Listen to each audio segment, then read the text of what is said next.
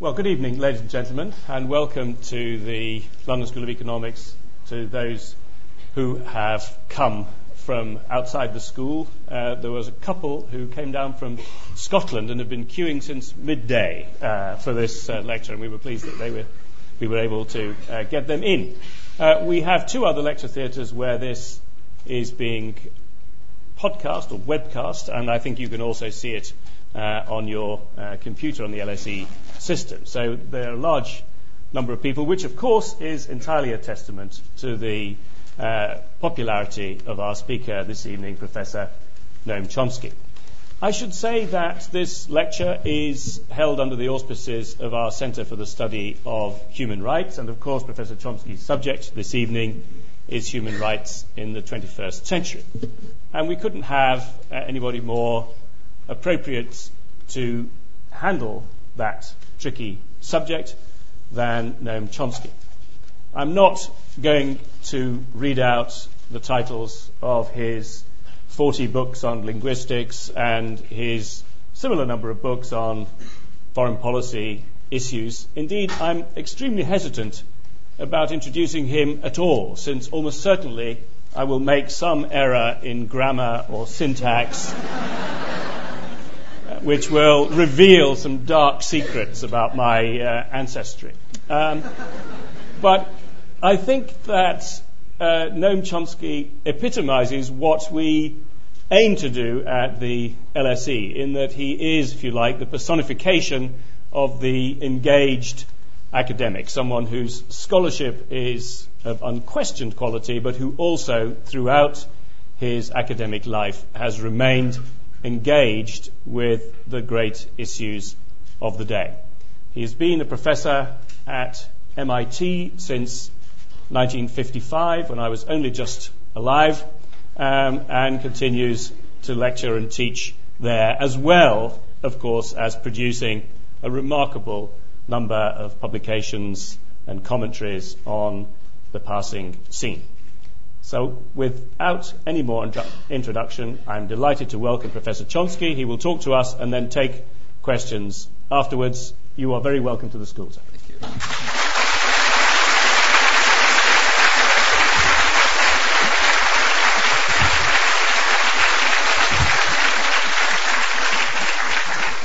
Uh, a few hours ago, I was on a panel at uh, SOAS with an old friend, Tariq Ali, uh, talking about foreign policy in the Middle East, and uh, I was supposed to talk on U.S. foreign policy, and he was supposed to talk on British foreign policy. Uh, he opened by saying, "It's easy. There isn't any." I'm inclined to say the same thing about human rights in the the millennium, but, but, that's too easy. So I'll try to explain why I might have said that. Uh, well, before trying to address the current state of human rights and the prospects, it's worth considering for a moment what's uh, permitted to enter that uh, sacred canon. And the question constantly arises. So, for example, quite concretely, uh, for example, 10 days ago, on the uh, International Day for the Eradication of Poverty, when Amnesty, Amnesty International declared that poverty is the world's worst human rights crisis. Or two days before that, on World Food Day, when the uh, UN Food Agency reported that the number of people uh, uh, going hungry uh, rose to over a billion, uh, while the rich countries sharply cut uh, their food aid because of the priority of ensuring that bankers get big bonuses. but then Oxfam reported at the same day that 16,000 children are dying a day from hunger-related causes. That's twice the Rwanda level killing just among children, and not for 100 days, but every day, and increasing. Uh, and the issues even arise in the richest country in the world, uh, where the question of whether health care is a human right is being hotly debated right now, while approximately 45,000 people die a year from lack of any insurance and unknown numbers from utterly inadequate insurance in the only country I know of where health care is strictly rationed, but by wealth, not by need, although it's not claimed. Uh, it's uh, it's easy to add examples. What's crucial about all these cases is that the lives could be saved by a tiny fraction of the GDP of the rich countries. So the question really is whether they recognize a right to life among the human rights. And the answer apparently is no. Uh, there is a gold standard on human rights, the founding documents of the United Nations, the Charter and the Universal Declaration. The Charter guarantees the right to be protected from what was declared at Nuremberg to be the supreme international crime, uh, different from other war crimes in that it encompasses all the evil that follows, crime of aggression, quite well defined. Uh, in practice, the Charter has long ago been revoked. Uh, article 2, Section 4, the operative article, uh, uh is in the wastebasket. Uh, when we are carrying out aggression. The United States, Britain, other great power, other friends. Uh, there's no such restriction when aggression is carried out by uh, Russia or uh, Iraq, Saddam Hussein in Iraq and so on. Then we live by our principles, announced principles. The United States has been in large measure the global sovereign since World War II and remains so despite the increasing diversity of the global economy for decades. So its uh, practices are of considerable significance in considering the question that we're looking at, the prospects for human rights. So it's therefore of great significance, for example, that the United States is exempt from international law. And sometimes there are candid explanations of the reasons for the U.S. exemption It's one example of what's sometimes called American exceptionalism, uh, except for the fact that every other great power is the same.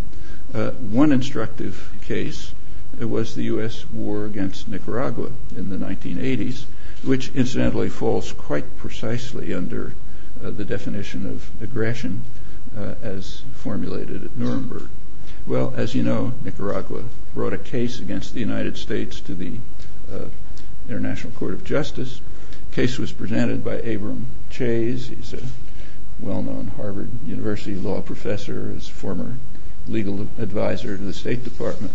Uh, most of his case was rejected by the court on the grounds that when the United States accepted World Court jurisdiction in 1946, it entered a reservation, excluding itself from prosecution under any multilateral treaty includes the UN Charter, the Charter of the Organization of American States, and so on.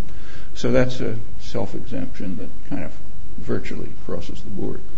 Uh, so the court restricted its deliberations to customary international law and a bilateral U.S.-Nicaragua treaty.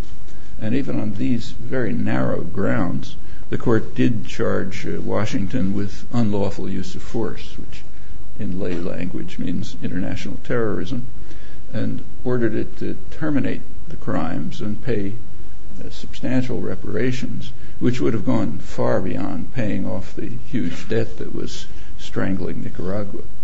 Well, Washington dismissed the judgment, then vetoed two Security Council resolutions uh, supporting the judgment and calling on all states to observe international law. As usual, the U.S. was helped out by Britain uh, which abstained.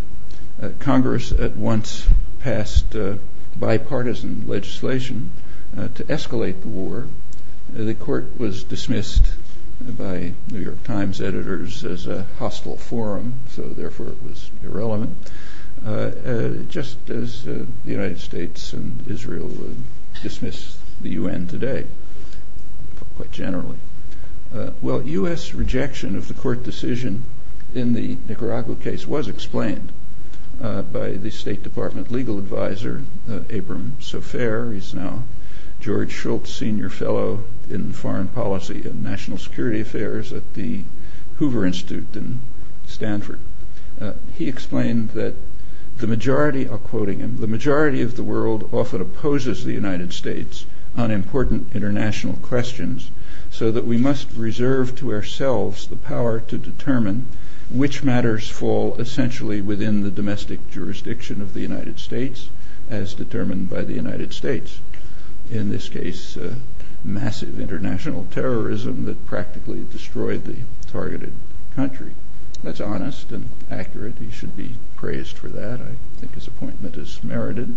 Uh, his explanation and uh, much else like it really deserves a good deal more than attention than it re- receives. What it receives is approximately zero. Well, there's not much point going on about the self-exemption of the powerful from international law because it's just too obvious to, to discuss, at least for those who are willing to look. So I'll put that aside and turn to the second document, the Universal Declaration. Uh, passed at about the same time. Well, the rights I referred to in, at the beginning uh, fall under socioeconomic rights. It's Article 25 primarily of the, the UD. But that too is in the wastebasket.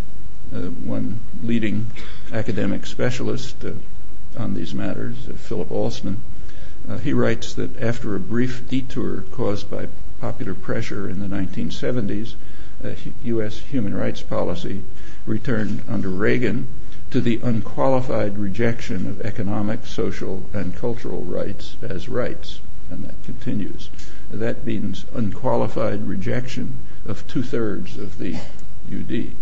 And it should be stressed that these provisions that are in the wastebasket have exactly the same status as the others.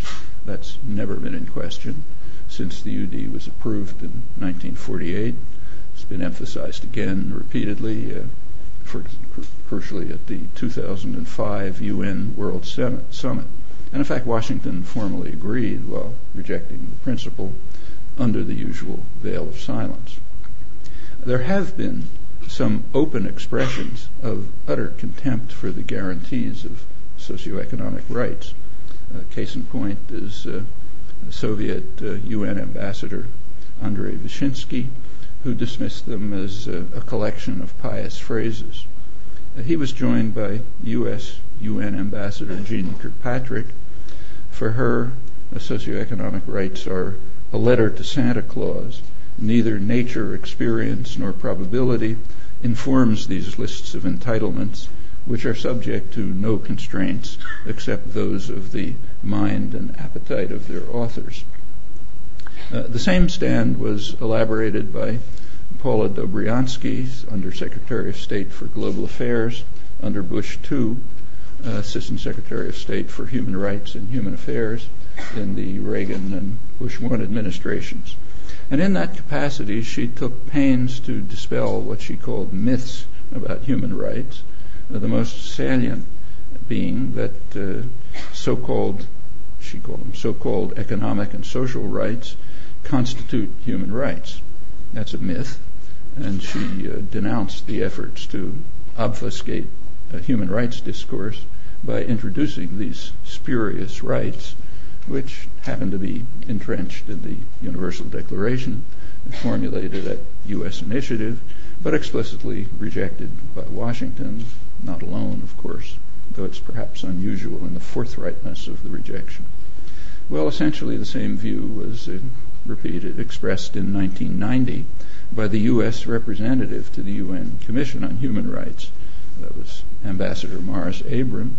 Uh, he was explaining Washington's solitary veto of the UN resolution on the right to development, which virtually repeated the uh, socioeconomic provisions of the UD. These are not rights, uh, Abrams informed the Commission. They yield conclusions that seem preposterous uh, such ideas are little more than an empty vessel into which vague hopes and inchoate expectations can be poured, and they are even a dangerous incitement. Uh, the fundamental error of the right to development is that it takes Article 25 of the UD to mean what it clearly states, uh, not understanding that it's a mere letter to Santa Claus. Big problem. And U.S. practice conforms quite precisely to these principles. So the U.S. scarcely ever even ratifies enabling conventions, GA, General Assembly enabling conventions, that put some teeth into the letter from Santa Claus. Uh, one example is the Convention on the Rights of the Child. It's been ratified by all countries except two, the United States and Somalia. Doesn't have a government, so can't ratify it. Uh, on uh, the International Covenant on Civil and Political Rights, uh, that's the leading treaty for the protection of the implementation of the subcategory of rights that the West pretends to uphold. Uh, well, I'll quote Human Rights Watch and American, the ACLU in a joint report on U.S. noncompliance with its provisions. This was back in the halcyon days before George W. Bush. Uh, it was ratified. The U.S. did ratify the convention, but after a very long delay, but with provisions uh, to render it inapplicable to the United States. So the report concludes that the ratification was an empty act for Americans. That happens to be a considerable understatement. Uh, the very few conventions that Washington has ratified are accompanied by reservations that render them inapplicable to the United States. That's across the board. It includes, for example, the Genocide Convention, the U.S. did ratify it after about 40 years, uh, but with a reservation. Uh, doesn't apply to the United States. A few years ago, the U.S. appealed to the to that reservation in exempting itself from Yugoslavia's case against NATO, and the court agreed correctly. Uh, the U.S. the court can take jurisdiction only when countries accept it, uh, and the U.S. insists on the right to commit genocide, as was indeed reported, but uh, with no comment. So normal. Uh, a number, another example is the UN Convention Against Torture. That's been a topic of considerable recent discussion. Uh, the rulings of uh, George Bush's Justice Department were bitterly condemned with uh, laments that uh, under Bush uh, we have lost our way. But very few asked what way we had lost. Uh, torture has been routine practice from the early days of the conquest of the national territory and then beyond as imperial ventures extended to uh, the Philippines Haiti and, and elsewhere. And of course, torture was among the least of the many crimes that have darkened U.S. history, uh, along with its, uh, much as in the case of other great powers. Uh, well, accordingly, it was a little surprising to see the reactions, even by some of the most eloquent and forthright critics of Bush malfeasance. For example, that we used to be a nation of moral ideals, and never before Bush have our leaders so utterly betrayed what our nation everything our nation stands for. It happened to be Paul Krugman uh, right after the release of the torture memos. Well, to say the least, that common, near universal view among left liberals uh, reflects a pretty slanted view of history. Uh, furthermore, it's far from clear that the Bush Justice Department violated U.S. law. Uh, that was actually pointed out by uh, Sanford Levinson, a well-known legal scholar, who observed that uh, there is a legal basis for the Justice Department rulings authorizing torture. Washington did ratify the Anti-Torture Convention, but only after the Senate provided what Levinson calls a more interrogator-friendly definition of torture than in the uh, in the convention. that was a version used by the President Bush's legal advisors in justifying the practices in Guantanamo, uh, uh, Abu Ghraib, Afghanistan, and who knows where else, because it's many secret prisons. That's not even to speak of those sent by rendition to countries where torture is virtually guaranteed, practices that have been extended under Obama, along with and other severe uh, Bush administrations violations of elementary human rights, like denial of habeas corpus. Uh, in this case, the uh, uh, still in the courts. The Obama administration is appealing a decision by a hardline Bush appointee who held that the Supreme Court ruling on Guantanamo applies also to the U.S. prison in Bagram in Afghanistan. And Bush's Justice Department maintains that the U.S. government must be authorized to kidnap people anywhere in the world on whatever grounds it likes and send them to its secret prison system without charges or and without rights, which is perhaps an indication of the prospects for human rights in the new millennium.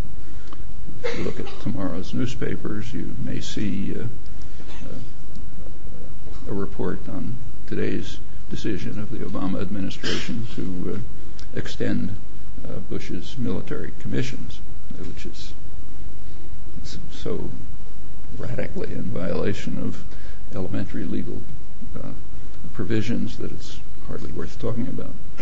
Well, further facts about torture are discussed by uh, historian Alfred McCoy. He's the author of some of the most important works on the history of torture. And he points out that the highly sophisticated CIA torture paradigms developed in the 1950s uh, keep primarily to what is called mental torture, the kind that doesn't leave marks, uh, not physical torture, which is considered less effective in turning people into uh, pliant vegetables. Uh, the CIA was uh, relying on what he calls the KGB's most devastating torture techniques and also current experimental work that was going on at the time in universities uh, on sensory deprivation and such things. McCoy reviews how the Reagan administration revised the UN Torture Convention, I'm quoting, with four detailed diplomatic reservations focused on just one word in the convention's 26 printed pages, the word mental. Uh, so these reservations define, redefine torture to exclude the techniques refined by the CIA, taken over from the KGB, and applied worldwide uh, when Clinton sent the UN Convention to Congress for ratification in 1994, he included the Reagan reservations. And the President and Congress uh, therefore exempted the core of the CIA torture program paradigm from the U.S. interpretation of the Torture Convention. And these reservations, McCoy points out, were reproduced verbatim in domestic legislation enacted to give legal force to the UN Convention. And that, he says, is the political landmine that detonated with such phenomenal force in the Abu Ghraib scandal and the shameful Military Commissions Act that passed with bipartisan support in 2006 and has been renewed by Obama in a slightly different form, but effectively the same. So protection from torture goes the way of socioeconomic rights. Uh, it does not enter into the human rights canon. Well, there are other revealing examples. Uh, to select one instructive example, for 60 years, the United States has refused to ratify the core principle of international labor law, which guarantees freedom of association.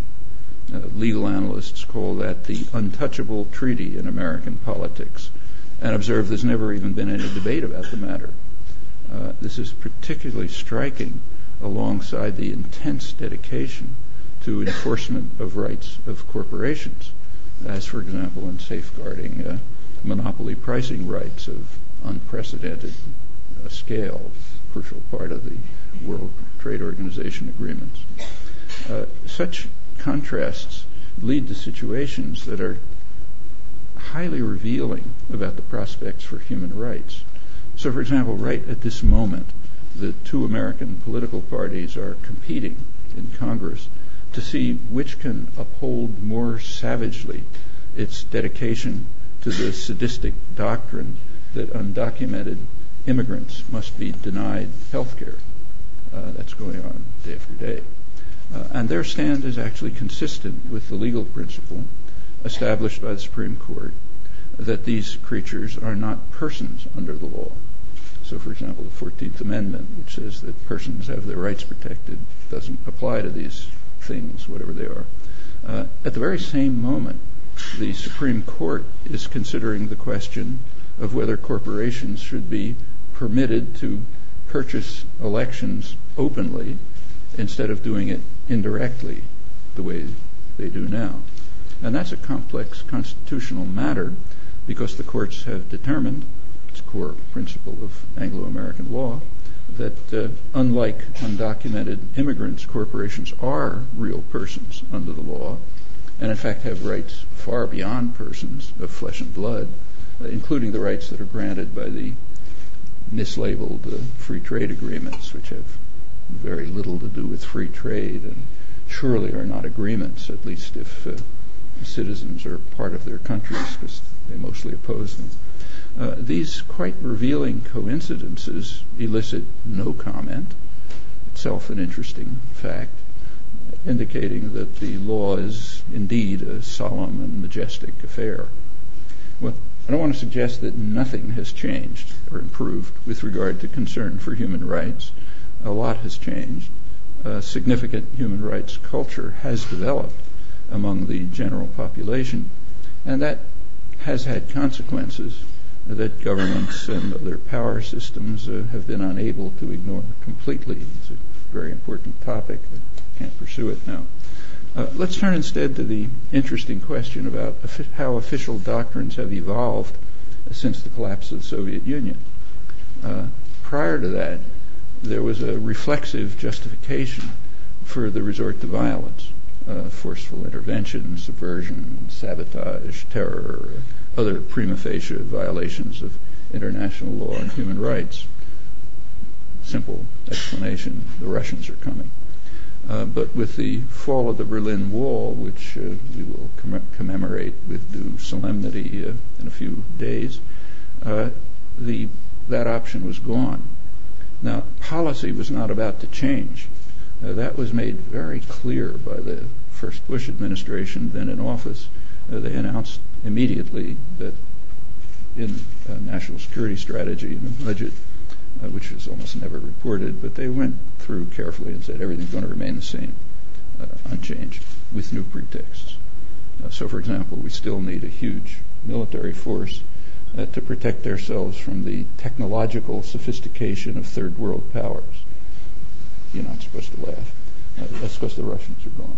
Uh, we have to maintain our intervention forces aimed at the Middle East, and then they added, where the threats to our interests could not be laid at the Kremlin's door.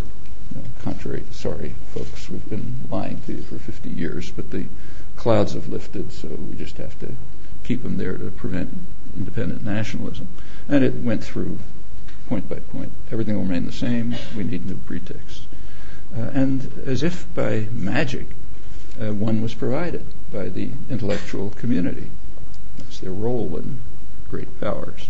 The 1990s were quickly declared to be the opening of a new era in the West, which is dedicated to the emerging norm of humanitarian intervention.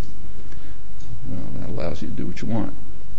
Uh, the new era was accompanied by quite an impressive chorus of self-glorification uh, which may have no con- counterpart in intellectual history, at least I'm not aware of any. Uh, that all peaked uh, in 1999 as the U.S. and Britain prepared to bomb Serbia. Uh, that's an attack uh, featured in Western discourse as the jewel in the crown of the emerging norm, where the U.S. I'll give you a brief sample. Uh, the U.S. was at the height of its glory in a noble phase of its foreign policy with a saintly glow uh, acting from altruism alone in leading the enlightened states on their missions of mercy, uh, led by the idealistic new world bent on ending inhumanity, opening a new page in history by acting on principles and values alone for the first time. That's a few of the accolades by eminent, respected Western intellectuals. Uh, there are a few difficulties confronting the flattering self-image that was constructed with such enthusiasm. Uh, one problem is was that the traditional victims of Western intervention vigorously objected. uh, the meeting of the South Summit of 133 states, uh, convened in April 2000, issued a declaration, surely with the bombing of Serbia in mind, uh, rejecting what they called the so-called right, in quotes, the so-called right of humanitarian intervention, which has no legal basis in the United Nations Charter or in the general principles of international law. Uh, that wording reaffirms the UN Declaration on Friendly Relations of 1970. The wording was repeated uh, in later years, among others, at the ministerial meeting of the non-aligned movements in Malaysia in 2006, again representing the traditional victims in Asia, Africa, Latin America, and the Arab world. Uh, the same conclusion was drawn in 2004 by the high-level UN panel on threats, challenges, and change, in this, at this time with prominent uh, Western figures participating. The panel adopted the view of the International Court of Justice and the non-aligned movement and concluded that Article 51 of the Charter, you know, the one that has a limited option, very narrowly defined option for the use of force, uh, that Article 51 of the Charter needs neither extension or restriction of its long understood scope. Uh, the panel added that for those impatient with such a response, which of course bars the jewel in the crown and many other acts of uh, current Western violence, uh, for those the answer must be that in a world full of perceived potential threats, the risk to global order and the norm of non-intervention on which it continues to be based is simply too great for the legality of unilateral prevention, preventive action, as distinct from collectively endorsed action by the Security Council, for it to be accepted. Allowing one to act uh, would allow all, and obviously unthinkable.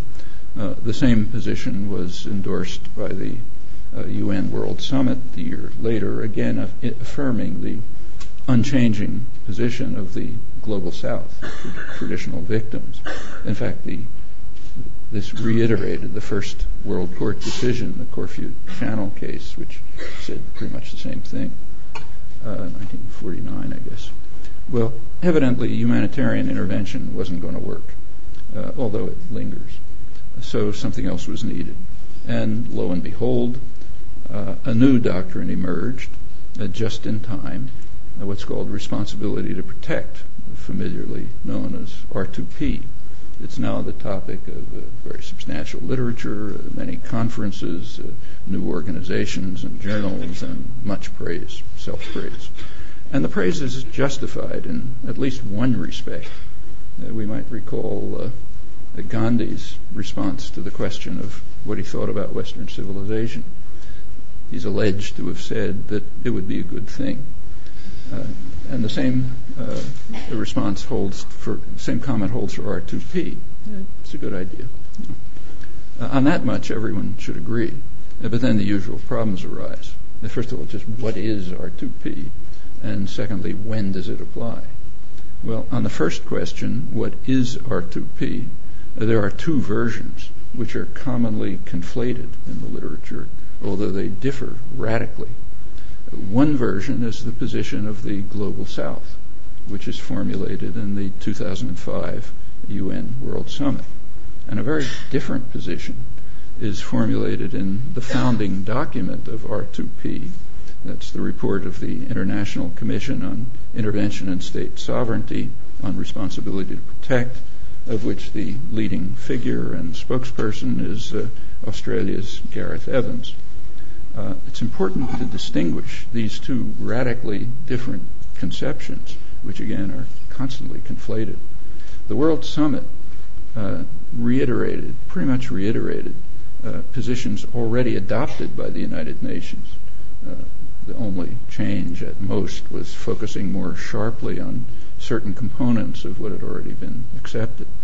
Uh, the summit reiterates the stand of the South and the high level panel and the World Court, that forceful action can only be carried out under Security Council authorization, though it does add one exception.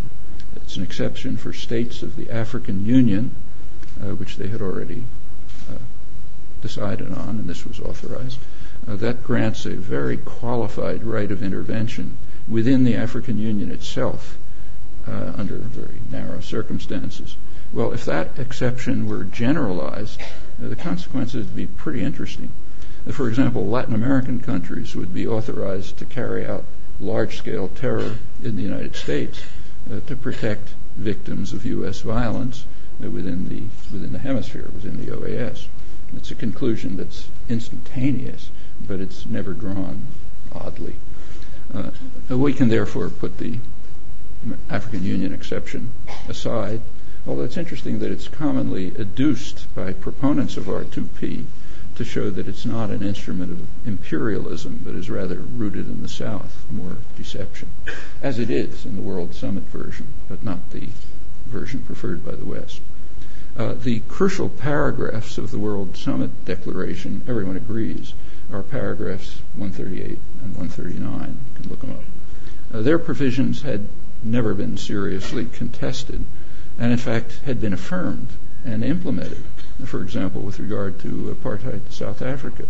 Uh, furthermore, the Security Council had already determined that it can even use force uh, under Chapter 7 to end massive human rights abuses, civil war, violation of civil liberties, and so on. Uh, these are resolutions uh, 925, 929, 940, mid 1994. And as a number of analysts, legal analysts, have rightly observed, uh, most states are signatories to conventions that legally oblige them to respect the human rights of their citizens. R2P, exception not mentioned, is the United States. Uh, it's therefore not surprising at all that the General Assembly adopted the Summit Declaration, while the sharp north-south split on the so-called right of humanitarian intervention persisted without any change. Well, the second version of R2P in the Evans report differs fundamentally from the Summit Declaration. In its crucial paragraph, the Commission considers the situation, I'll quote, in which the Security Council rejects a proposal or fails to deal with it in a reasonable time. In that case, the report authorizes action within area of jurisdiction by regional or sub-regional organizations under Chapter 8 of the Charter, subject to their seeking subsequent authorization from the Security Council. Now that paragraph is plain was written to apply retrospectively to the bombing of Serbia just what was forcefully rejected by the Global South and the World Summit version of R2P. Uh, this provision of the Evans Commission effectively authorizes the powerful and nobody else to use force at will. And the reason is very clear. Uh, the powerful unilaterally determine their area of jurisdiction. So the OAS and the AU, African Union, they can't do it, but NATO can and does. So NATO unilaterally determined that its area of jurisdiction includes the Balkans. But rather interestingly, their area of jurisdiction does not include NATO itself, uh, where at about the same time, uh, shocking crimes were committed against Kurds in southeastern Turkey throughout the 90s, all off the agenda because the decisive military and diplomatic support for them uh, was by the leader of the free world. Uh, it's peaking in the very year when it was praised for its the noble phase of its foreign policy with a saintly glow, of course, with the aid of other NATO powers. So plainly, that couldn't be included. Uh, NATO later determined that its area of jurisdiction extends to Afghanistan. That's what's being debated now, and in fact, well beyond. Uh, the Secretary General of uh, uh NATO, Dutch Jaap de Hoop Scheffer, he informed the NATO meeting in 2007 that NATO troops have to guard pipelines that transport oil and gas that's directed to the west, and more generally have to protect sea routes used by tankers and other crucial infrastructure of the energy system. That's global. And these expansive rights, uh, accorded by the Evans Commission, are in practice restricted to NATO alone. They're radically violating the principles adopted by the World Summit. They explicitly open the door wide uh, to resort to R2P uh, as a weapon of imperial intervention at will. They fortify the long-standing U.S. hope and demand that uh, NATO be regarded as an instrument of U.S. power. Part of the reason is to make sure that Europe doesn't move in an independent direction, an old long-term foreign policy concern. Well, let's turn to the second question. How is R2P applied in practice? Uh, the answer, I won't run through the details, but the answer will surprise absolutely no one who has the slightest familiarity with history or elementary understanding of the structure of power. Uh, again, I'm not going to run through the highly selective example uh, applications, but just take a couple of examples. So, for example, there's no thought of devoting pennies to protect the huge number of people dying from hunger and lack of health care or deprivation of other rights that are dismissed as myths uh, uh, and uh, dangerous incitement by Washington, such as the examples I mentioned. Uh, protected populations are also barred from protection. For example, the victims of the U.S. Israeli attack in Gaza, who are protected persons under the Geneva Conventions, uh, but uh, merit no protection under R2P. those who are the direct responsibility of the Security Council are also unable to appeal to R2P. A striking example was Iraqis in the 1990s, uh, subjected to murderous sanctions under the saintly glow of Clinton's policies and Blair's, formally administered by the Security Council, but basically U.S. British sanctions.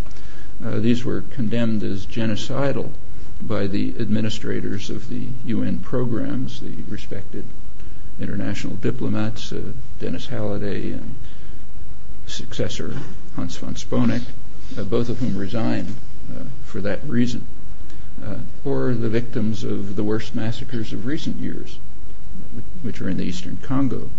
Uh, and here only the ultra cynical might suspect that the neglect has something to do with the fact that the worst offender is uh, U.S. ally Rwanda, and that the multinationals are making a mint from robbing the region's rich mineral resources with the crucial aid of the militias that are tearing the place to shreds. Everyone who has a cell phone is benefiting from that. And all and on and on, just as the rational would expect. Uh, actually, R2P is rather like what's called democracy promotion. The leading scholar advocate of democracy promotion, and neo-Reaganite uh, Thomas Carothers, he ruefully concludes from his careful inquiries that the U.S. promotes democracy if and only if that stance conforms to strategic and economic interests. It's a pattern that runs through all administrations right at the present he concludes that leaders are, for some strange reason, schizophrenic, uh, like they need psychiatric treatment. Uh, he's kind of puzzled about this. Uh, critics sometimes speak about double standards, but there's no puzzle, and there's a single standard. Uh, it was described accurately enough by uh, Adam Smith, who we're supposed to revere but not read. Uh, he was speaking of England in his day, where, as he put it, the merchants and manufacturers are the principal architects of policy, and they make sure that their own interests are most peculiarly attended to, however grievous the effect on the people of England, but particularly the victims of what he called the savage injustice of the Europeans elsewhere, thinking specifically of India. Well, a lot has changed since his day, but that principle remains as one of the few operative principles of international and domestic affairs. Uh, there was great indignation last summer when the President of the General Assembly, Miguel d'Escoto, called a session devoted to R2P. The London Economist warned of the danger that, in their words, an angry, inconclusive General Assembly debate might undermine this idealistic effort to establish a new humanitarian principle now coming under attack at the United Nations, an attack that the journal conjured up. As I mentioned, virtually nobody opposes R2P in the form adopted at the World Summit, there's very good reason to oppose the Evans Commission version and the selective application of the Summit Declaration. Uh, the Economist editors were, however, encouraged that the angry, angry opponents they conjured up, of whom I should say I was one, uh, they would at least be countered by one panel member, quoting Gareth Evans, a former Australian foreign minister and roving global troubleshooter who makes a bold and passionate claim on behalf of a three-word expression, uh, which, in large part thanks to his efforts, now belongs to the language of diplomacy, responsibility to protect. And their ode to Evans is accompanied by a picture showing him with his hand on his face, uh, grieving that the bold, his bold and passionate claim is coming under threat. And the subtitle says, a lifelong passion to protect. Well, the journal chose not to run a different picture from about the same time, which sheds some light on his lifelong passion. It shows him with his Indonesian counterpart, Ali Alatas, uh, joyously celebrating uh, celebrating the treaty that they had just signed, uh, granting Australia the right to rob the oil resources of what the treaty calls the Indonesian province of East Timor. The tre- treaty offered nothing to the people of East Timor or their remnants, the ones who managed to survive the Western backed onslaught on East Timor.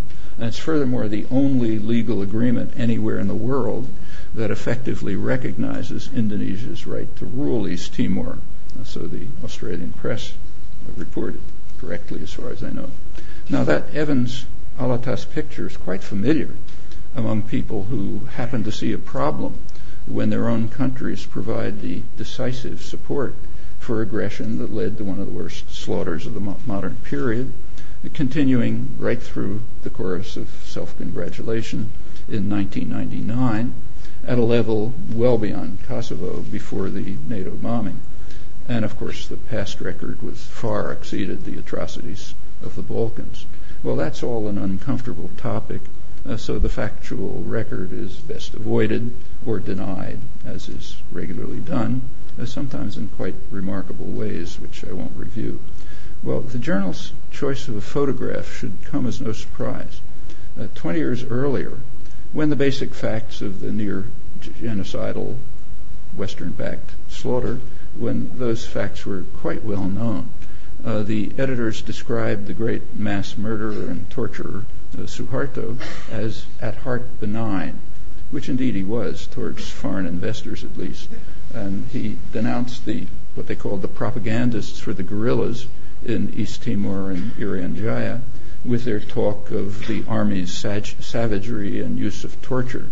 Uh, that in, the propagandists include the church in East Timor, thousands of refugees in Australia and Portugal, which somehow journalists couldn't find, uh, uh, Western diplomats and the journalists who did choose to see, uh, the most respected international rights monitors, and more recently a UN Truth Commission, all propagandists rather than intrepid champions of human rights, uh, because they had quite the wrong story to tell. That's the usual criterion.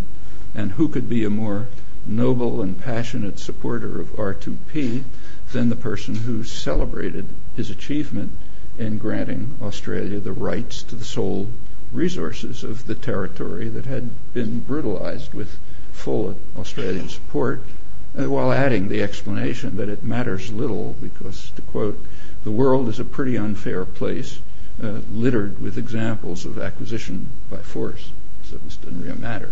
That's all true, uh, but, uh, but none of this seems to be a matter of concern uh, for the advocates of highly selective R2P, and also to the Western intellectuals who feign great indignation at the other fellow's crimes, while easily condoning or denying their own, uh, updating uh, a leading theme of the inglorious history of intellectuals from the earliest records. Uh, well, what then are the hopes for human rights in the new millennium? I think the answer is the one that does reverberate through history, including recent years. It's not a law of nature that we have to subordinate ourselves to the violence and deceit of the principal architects of policy and the doctrinal manipulation of the servants of power. As in the past, uh, an aroused and organized public can carve out space for real concern for human rights, including R2P. In fact, today, more easily than in the past, uh, because they can benefit from the legacy of past struggles and, and their achievements. Thanks.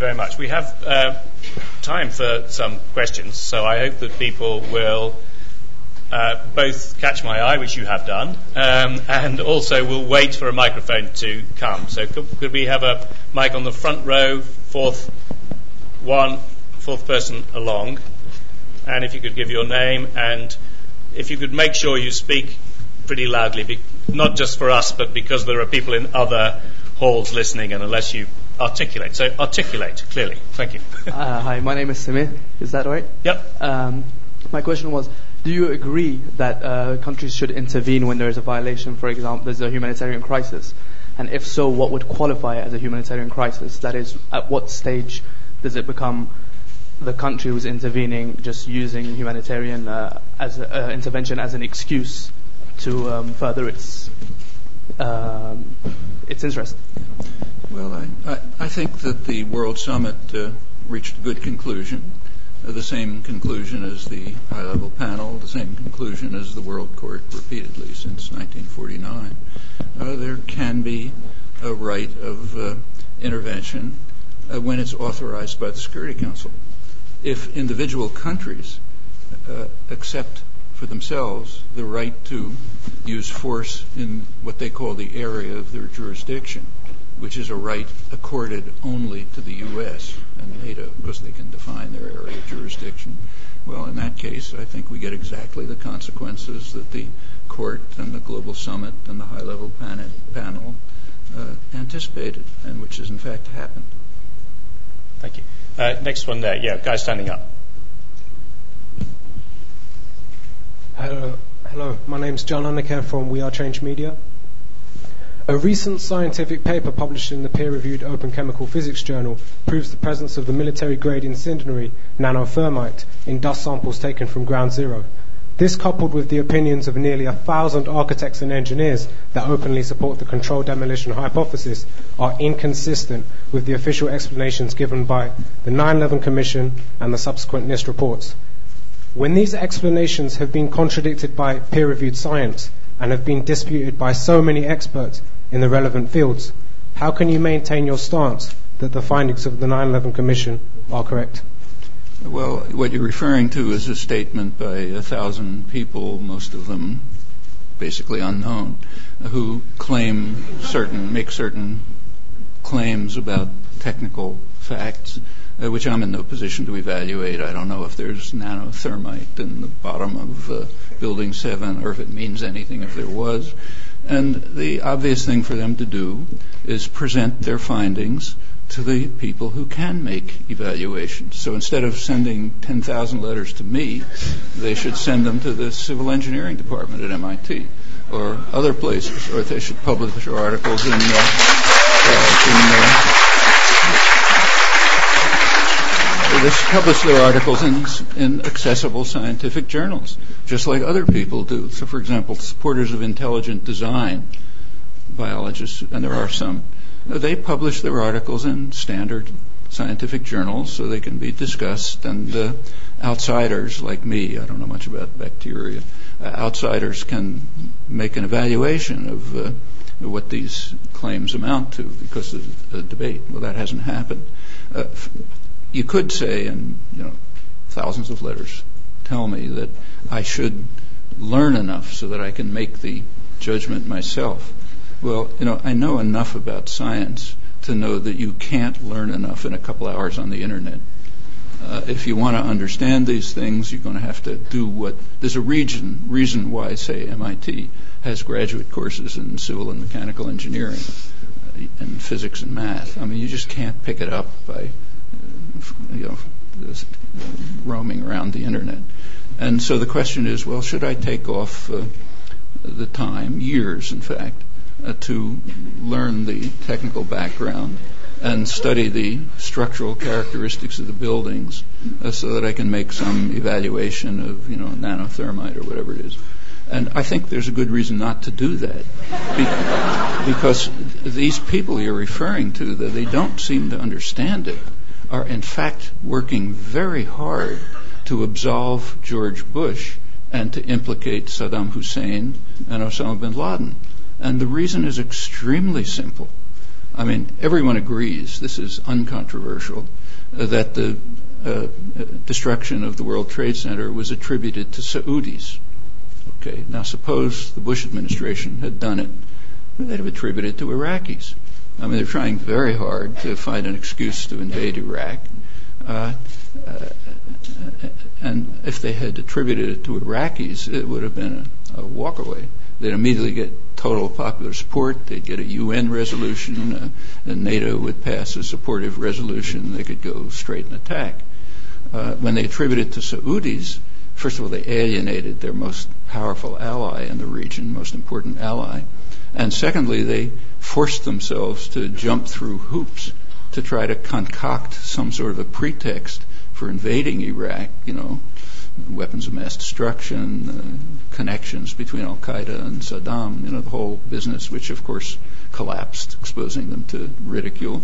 And they also diverted their efforts to a sideshow, uh, invading Afghanistan, for which there was very little purpose, and, uh, and getting themselves caught up in that and delaying the invasion of Iraq, which they wanted in the first place.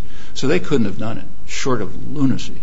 And if it's lunacy, uh, you know, don't want to talk about it. But uh, who does who do, who does it point to? I mean, who would have gained by attributing the destruction to Saudis? Well, I, I can think of only two people. One is Saddam Hussein, who wanted to divert uh, a, U.S. attack on Iraq, and the other is Osama bin Laden. Um, the Saudis are his worst enemies uh, to try to get the United States to hate Saudis would be wonderful. At least I can't think of anyone else who might have benefited. So it seems to me all these huge efforts are essentially directed to absolving the Bush administration and blaming Saddam Hussein and Osama bin Laden. And I just don't see any point in taking off years of study to prove that. Uh, the woman right at the back row there, fifth in, yeah. Thanks. Hi, my name is uh, Frederica. I was just wondering if you could say a little bit about um, human right, uh, no, women's rights in the 21st century, considering the fact that um, the Convention of the Elimination of Dis- Discrimination Against Women is the least ratified and most contested um, human rights document. If you could say a little bit about the yeah women's rights in the 21st century, and I won't accept um, there are none. uh, would you say something about women's rights in the 21st century, given that the Convention on Women's Rights is the, one of the least ratified conventions? Well, women's rights have improved considerably in the in the last 50 years, and it wasn't from conventions; it was from activism. Uh, young people, lots of others, uh, picked up things that have pretty ancient vintage and really worked on them in the 1960s and, the, and their aftermath, 70s and the 80s. And one result was a very substantial extension of women's rights. It was a long way to go. There's a report just came out from the World, Eco- World Economic Forum was reported here a couple days ago, uh, ranking countries in terms of how they deal with women's rights. Uh, Britain was, I think, around 40th or something like that. Uh, so yes, there's a long way to go, but there's been a vast improvement, uh, and, and, that's the way human rights are protected. Uh, I, I, can't even think of an exception. So take, say, freedom of speech, which is extremely important. That's one respect in which the United States is, to my knowledge, alone in the world in setting a high standard for freedom of speech, way beyond Britain, which has horrible laws and principles that restrict freedom of speech. Uh, but the U.S. does have high standards. They are not in the Bill of Rights. They did not exist through the 19th and early 20th century. Uh, they began to be talked about a little bit in dissenting uh, judgments in the Supreme Court around the 1920s. And gradually there were a few comments about it. Uh, but they really, the, the court reached a high standard in the 1960s. Now that was in the context of the civil rights movement. In the context of the civil rights movement, the court addressed a case, uh, uh, Sullivan v. Alabama, I think it was called, uh, which uh, was a case brought by the state of Alabama condemning the uh, civil rights movement, Martin Luther King and others, for the crime of seditious libel. Now, seditious libel goes, you know, way back in history, and it's sustained in most countries, like Britain. There's still a law of seditious libel. In fact, it's even been brought up occasionally in recent years. Seditious libel is assaulting the state with words. Okay, and uh, seditious libel becomes a more serious crime if the words are true, because then it assaults the state even more dangerously. Well, in the and that was the charge in the uh, 1964 case. The civil rights movement had denounced uh, racist sheriffs in Alabama. A state, and so they were charged with seditious libel. It went all the way up to the Supreme Court, and the Supreme Court struck down the law, which was a U.S. law, as it is just about everywhere else in England, for example. Uh, and uh, okay, that raised the standard for civil rights. Uh, there was a further imp- now it's a value judgment, improvement in the standards, at least by my judgment, in 1969 in a case involving the Ku Klux Klan, you know, a violent, vicious, racist, terrorist group. Uh, there were charges against them for you know, speech, incitement, and so on, racist speech. And the court decided, it, it, the court reached essentially the Enlightenment standard which I think was correct, that speech should be protected up to participation in imminent crime. So, for example, if you and I go into a store and you have a gun and I say shoot, that's not protected. Uh, but up to participation in an imminent crime, speech should be given protection. Well, the court did accept that in, the case of the Klan, and I, I think that's right. Uh, and again, I think the U.S. is probably alone in the world in having such a standard. But all of these things came in the course of popular activism. Otherwise, it wouldn't have happened. Just like women's rights, just like uh, minority rights. In fact, uh, it's hard to think of a counterexample. So, yes, a long way to go, but a tremendous improvement. Thank you. Uh, guy on the third row, yeah, with a stripy sweater. Um, my name is Pong. Um, thank you, Professor, um, for the um, presentation. I totally agree with you regarding um, the um, responsibility to protect that it needs to go through the UNSC.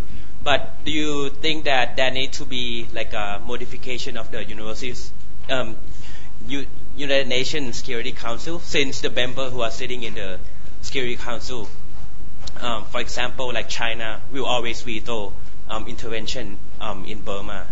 And uh, the second question relating to that, what do you see in terms of the role of China um, and the protection of human rights? Yeah, I, I didn't understand yeah, what exception is. The first question is that um, he agrees with you generally, but says that if it's um, if these rights are need to go through, I mean, if a resolution needs to go through the Security Council, don't you think that the balance of the Security Council is wrong, particularly with China, which will always veto an intervention in uh, Burma?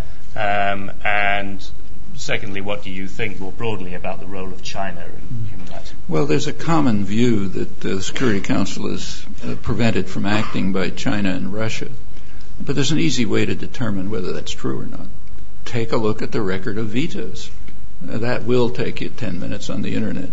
And what you will dis- what you will discover is very straightforward. Uh, up until 1965, the U.S. didn't veto any resolutions. In the early days of the UN, uh, Russia was vetoing all the resolutions. That's a very simple answer for the reason why.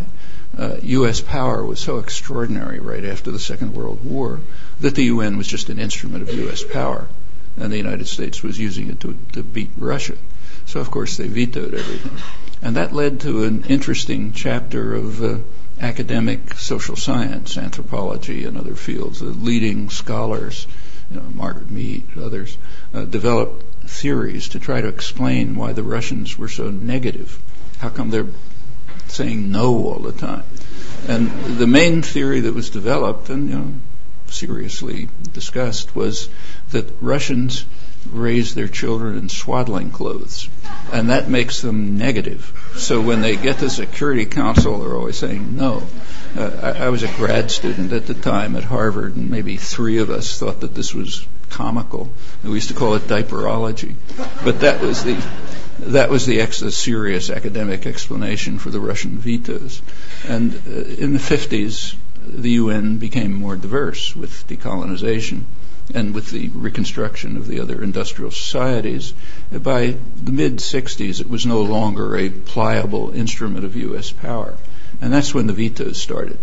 From that point on till the present, as you'll discover if you look, the United States is way in the lead in vetoing Security Council resolutions. Britain is second, and nobody else is even close. Okay, that's the record of vetoes. And of course, the most extreme way to violate a Security Council resolution is to veto it. And we know exactly who's responsible. Well, that's not the way it's usually presented in the academic literature. I remember reading a review of security vetoes by an eminent Oxford scholar of international law, who pointed out accurately that the Russians are in the lead in vetoing Security Council resolutions. Yeah, it's true. Uh, if you take the first days of the uh, UN and you eliminate the last 40 years, uh, which slightly changes the story when you look in the background. So yes, there's a possibility that China might veto something, though I don't. I'm not sure China's ever even cast a veto. So, but it could happen. Uh, on the other hand, the main vetoes are the United States and Britain. Uh, okay, and yes, they continue to block Security Council action.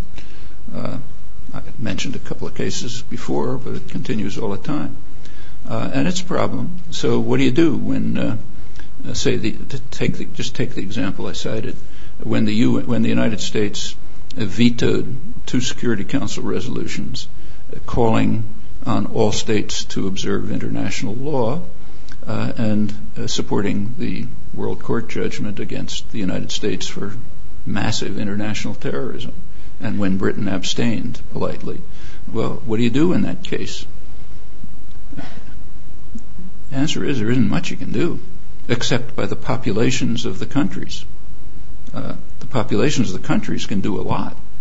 They can condemn it you know, they can organize, they can demonstrate, they can act, they can put into into office a government that cares about international law and international terrorism. Well, nobody did it, and part of the reason why nobody did it is because nobody knew about it. It wasn't reported. It's not discussed. You know, you have to go to the court records or the scholarly literature to see what happened. Parts of the scholarly literature, most of it doesn't discuss it. Uh, and yeah, that's the way you get uh, uh, human rights protected nobody's going to carry out an intervention in the United States. Nobody's going to intervene in, in the United States and Britain when they uh, uh, implement genocidal sanctions in uh, Iraq, as they did, or when they invade Iraq a couple of years later. In fact, what happens is that the invaders of Iraq are uh, lauded for their achievement like for example, they can be nominated to be president of the European Union, to take one one example. Uh, okay, well, the only people who can do anything about that are the populations of the countries. Uh, uh as far as China and Burma is concerned, I, I don't think China ought to be protecting Burma. I don't think that Chevron should be one of the major investors in Burma. I'm pretty sure that British Petroleum is still uh, a major investor in Burma. I know it was up to a couple few years ago. Uh, so, and there are things we can do about that. We can't do a lot about China, but we can do a lot about Chevron and uh, British Petroleum and Total and so on. So yeah, let's take a look at the things we can do something about and do them. And when we do that, we can try to think of ways in which we can deal with uh, countries where we can't do anything about them. The standard procedure, almost like a definition of intellectual life, is the opposite. The standard procedure is let's uh, torment ourselves about the crimes of others, which we can't do anything about, uh, and let's ignore or deny our own crimes, often much worse ones, which we can do a lot about. That's standard. I think I should come down here. I'm going to give uh, the guy in the T-shirt which says "I love Cairns, Australia." and since you, since you uh, oh, had, okay. a of, had, a go at the Australians, which of course is guaranteed to make you popular in England, um, uh, I think I ought to give him a chance. Okay. It turns out I'm Canadian, but. Um, I, I, was wondering, uh, my name's Alex. I was wondering if you could comment on the role of institutions, elite academic institutions like the LSE in society, how you see it, and, and perhaps what it, what it could be as opposed to what it is. Incidentally, uh, I gave talks about this in Australia all over the place, and they were very popular. Uh, one of them was given in Canberra at the National Press Club, whatever they call the Royal Press Club, and it was broadcast over national television. They liked it so much they repeated it over national television. Uh, Australians were not at all happy about this stuff, and it was in fact one of them's here. It was very strongly uh, uh, had very strong opposition. In fact, the population of Australia compelled the government in 1999 to start trying to do something about the atrocities that the government was supporting in East Timor, and it was an Australian-led uh, peacekeeping force that uh, was allowed to enter after Clinton called off the dogs. Now that's another fact that Western intellectuals can't look at. Uh, there was 25 years of massive destruction. Uh, Clinton, in Clinton's view, Suharto was our kind of guy. Uh, the U.S. and Britain supported it right through the atrocities of 1999, which were increasing. Uh, Britain was the worst, uh, even after the destruction, of, even after the European Union had imposed finally a, some kind of embargo on arms. Britain kept supplying them. It was supplying uh, jets to Indonesia. This is called the ethical foreign policy, I think, is what it was called at that time. Uh, but the United States finally, uh, under tr- Clinton, under tremendous pressure, uh, international and domestic, a lot of the pressure was coming from uh, right-wing Catholic Church sources and also popular groups. Finally, Clinton told the Indonesians, okay, the game's over. Literally, like a couple of words. They instantly withdrew and allowed a peacekeeping force to enter, Australian-led peacekeeping force to enter without resistance. Well, what does that tell you about the preceding 25 years?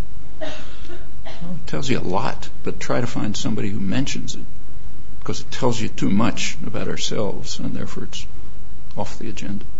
Uh, that's not about your question. about the question you really you would answer. I mean, you know way more about the LSE than I do so you can evaluate what it, what its role is and what it does. I mean, I could tell you something about universities I know better, like my own, for example. Well, my own is an interesting case. It's, it's, it's not it's a it's a school of engineering and science, not LSE, uh, but uh, and I've been there for you know over 55 years, so I've seen it undergo a lot of changes. Uh, in the 1950s, it was about 100% supported by the Pentagon.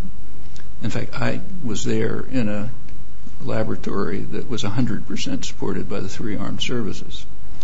Now, interestingly, it was probably the freest university in the country. I mean, I was able to survive at MIT with my own political activism and views and because they didn't care. Pentagon didn't care. I mean, the Pentagon knows something about the economy that economists prefer not to look at, that the economy depends very heavily on the dynamic state sector. So if you use computers and the internet and fly in an airplane, uh, you use uh, satellites and on and on. You're, in fact, by, by now, if you use uh, pharmaceuticals, you get, you know, genetic engineering involved, anything like that. You're relying pretty heavily on the state sector, very heavily. Uh, the electronics-based economy of the you know, a couple of decades after the Second World War uh, was carried out, developed under the pretext of defense. So, like, you don't go to the population and say, look, uh, we want your taxes, so maybe 40 years from now your kids can have a laptop. Uh, what you tell them is the Russians are coming. So you pour a lot of money into defense, and the Pentagon generals and admirals who understand something about the economy uh, put it into places like MIT and say, do whatever you feel like. If you want to organize resistance to overthrow the government, that's fine, as long as you're doing your work. Uh, and you do your work, okay, we'll pay you. And, and, and that's been the way it was. It's, it's, I could never have survived at Harvard down the road. It, it would have been impossible. Uh, but at MIT it was okay. This lab that I mentioned with uh, 100% supported by the three armed services was one of the main academic centers of resistance in the country. I don't mean protest, I mean resistance. I mean, like I was facing a long jail sentence, others were, but they didn't interfere uh, uh, because they knew, you know, that their priorities were different, and it kind of continues like that. Now, MIT itself was a very kind of conservative place. Like 50 years ago, when I when I got there, if you walked down the halls of MIT, what you saw was well-dressed, uh, deferential white males. Okay, now you walk down the halls and it looks like this. Okay, that's uh, that's you know that's a big change, and it came from the usual sources. In this case, mostly student activism, and that affected the attitude towards what goes on. So questions about the uses of technology never arose until the late 60s when there was a small group of students who uh, were pretty active. Some of them you may know, like Michael Albert, who runs ZNet and others. Uh, and they essentially radicalized the student body. Uh, so much so that within a, a year, Mike Albert was elected student body president on a program so radical I can't even repeat it. But uh, and, and uh, some of the actions that were taken were quite interesting. Uh, most of them I opposed. I mean, I have terrible tactical judgment, but I was working with, all, I was close to all these students. But for example, there, w- there was an effort back in the 60s to set up what were called sanctuaries for deserters. It was usually small peace groups or church groups or something. Uh, you, you, set up a, you, somebody wants to desert, you organize a few people to stay with them until the FBI comes and picks them up. So the students at MIT wanted to set up a sanctuary. I mean, I thought the idea was crazy. Nobody cared about anything. Uh, but they decided to go ahead anyway. And uh, over my, know, I participated, though I thought it was crazy. Uh, and they had a, there was a Marine deserter. Interesting, serious guy. He knew exactly what he was doing. Everybody went through it and talked it through. And uh, they set up, they took a room in the student center and maybe 10 people were there with this deserter, tried to call a press conference, nobody came. Uh, without going into the details, with, within two weeks, the entire institute was shut down. Thousands of students were in the student center. There was an ongoing 24-hour 60 style 60 style event uh, ranging from seminars on everything you can think of to rock music to smells that I couldn't identify, but they could. and, uh, the whole institute was changed, totally changed. Um, the administration, just a couple of months later, called it, closed the institute for a day to consider problems of uh, ethical uses of technology. What does it mean? What should we be doing? You know, and it's cha- it stayed like that. Um, the Union of Concerned Scientists, which is a, a, a an organization of um, scientists and engineers, and Nobel Prize laureates and others that grew out of that. It does very good work. Uh, and uh, the atmosphere of the place changed.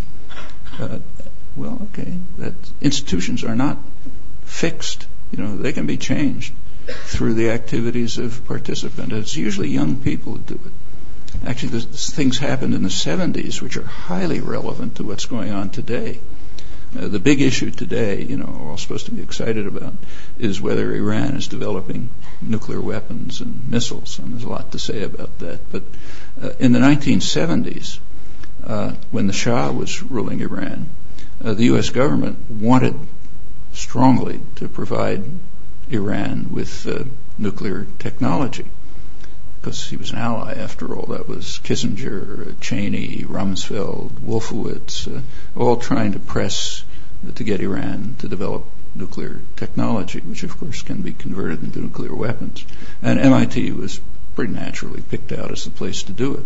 So an agreement was uh, made secretly uh, for the nuclear engineering department to essentially sell itself to the Shah of Iran. I mean, didn't call it that, but they would bring in Iranian nuclear engineers, and the Shah would give some unknown amount of money to MIT.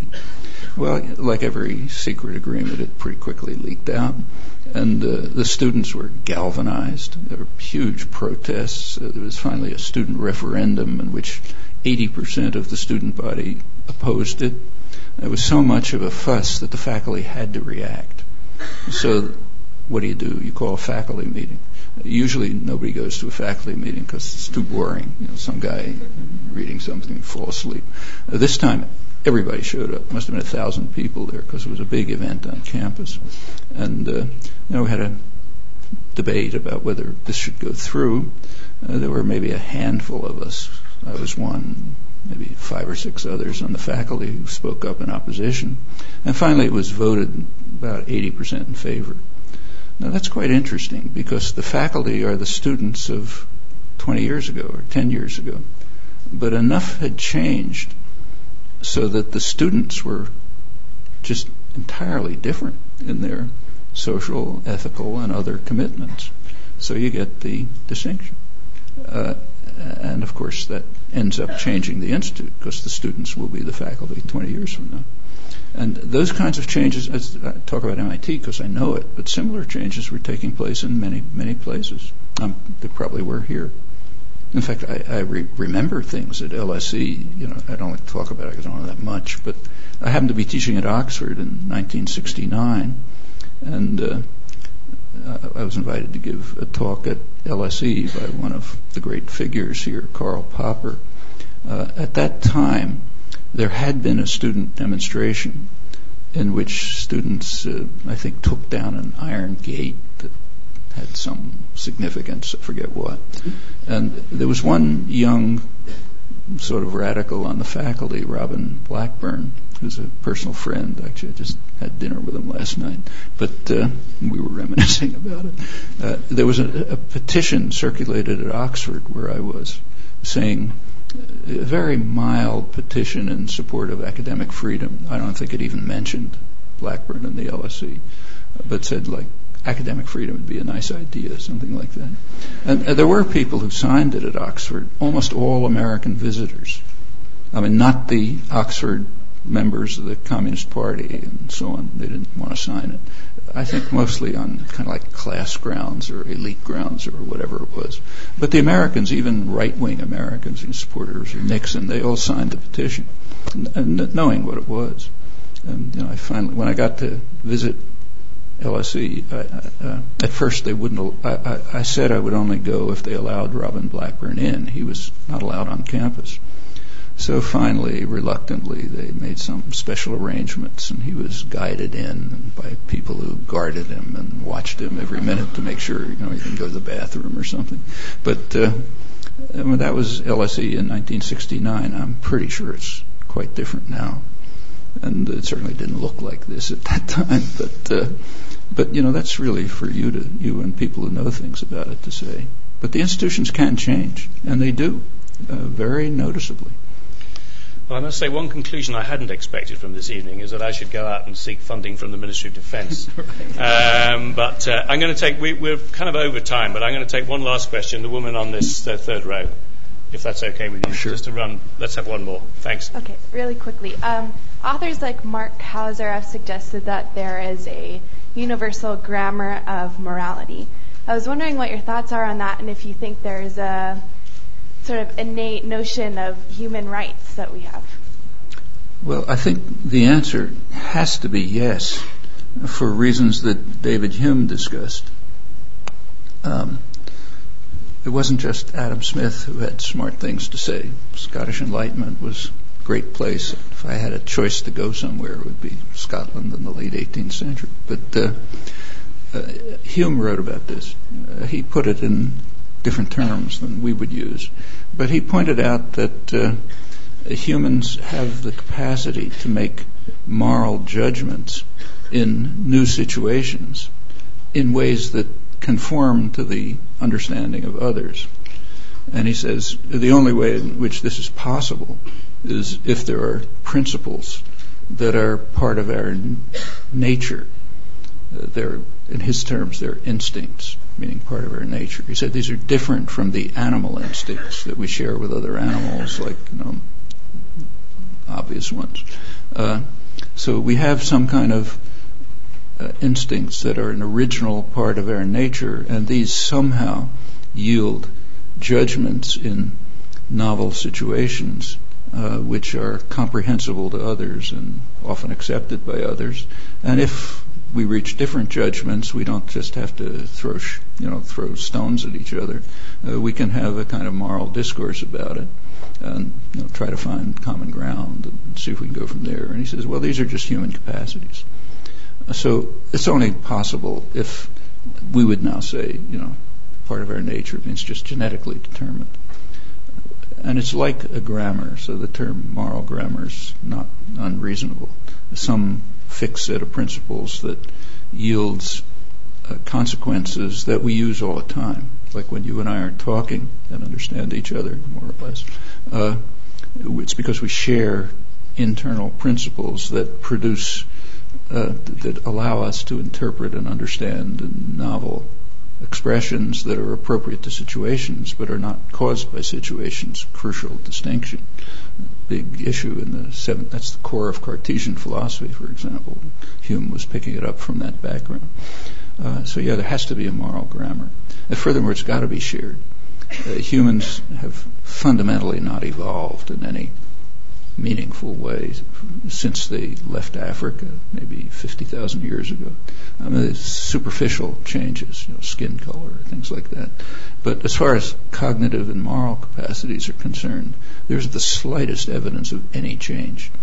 I mean, you take a child from a, an infant from a Stone Age village in Papua New Guinea and raise him in London, he'll be indistinguishable from anybody here in speech and moral judgment and everything, which means that we're all basically identical.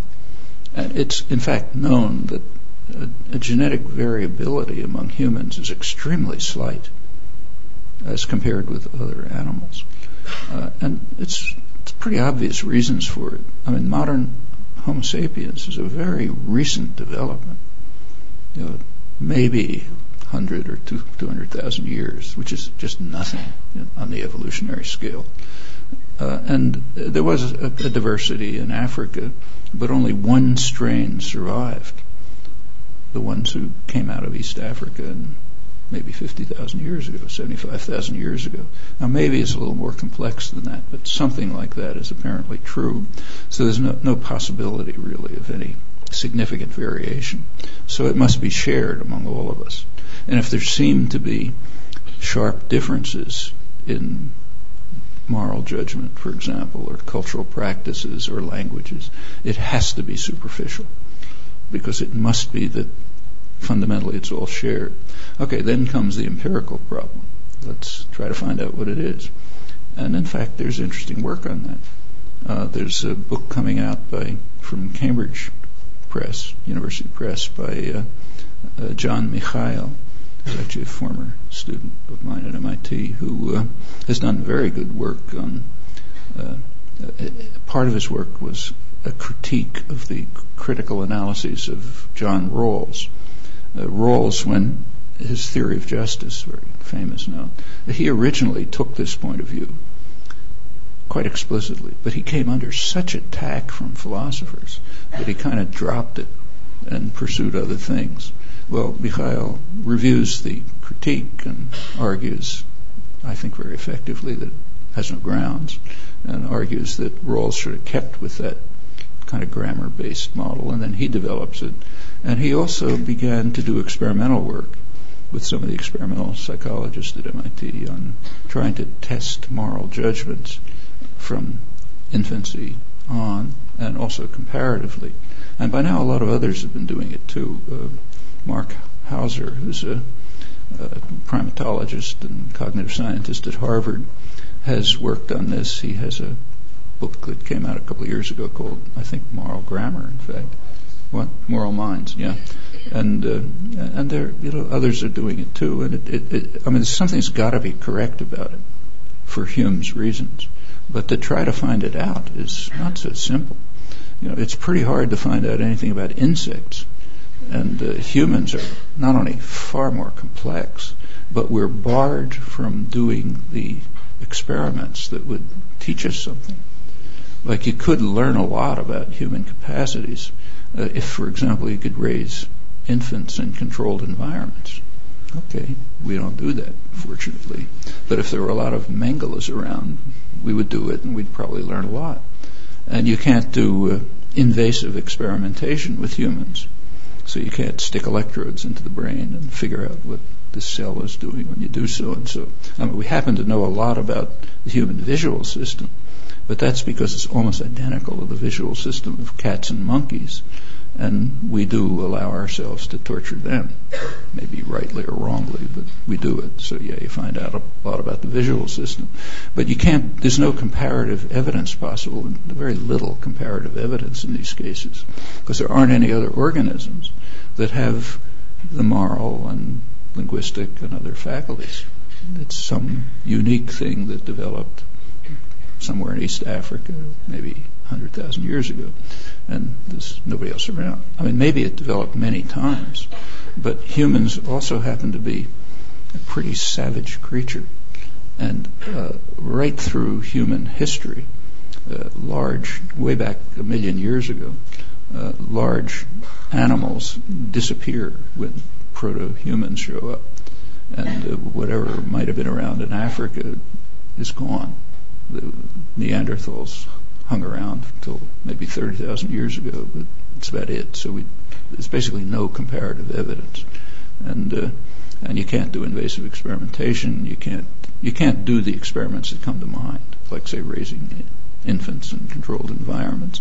So you have to find pretty indirect ways to try to study these things, language, moral grammar, and so on. But I think there's pretty good reason to believe that there's something critically important there. I mean, this violates the assumptions of almost all of contemporary philosophy. Uh, for example, one dogma of contemporary philosophy, really is a dogma, is that uh, there cannot be rules that you're following that are not accessible to consciousness. Now that has to be false. I mean, nobody has any way to access whatever's governing what you and I are now doing but it's a dogma that it can't exist. Uh, not for Hume, you know, he was willing to accept. Uh, and uh, those things have. And there's also all kind of uh, do- doctrines in the, you know, say the modern postmodern literature that uh, says everything's a social construction and it all differs and so on. So that that has to go to the extent that it's comprehensible not a big problem for me because I don't understand it. But uh, the uh, and a lot more, you know. But but uh, I think Hume had his finger on the answer.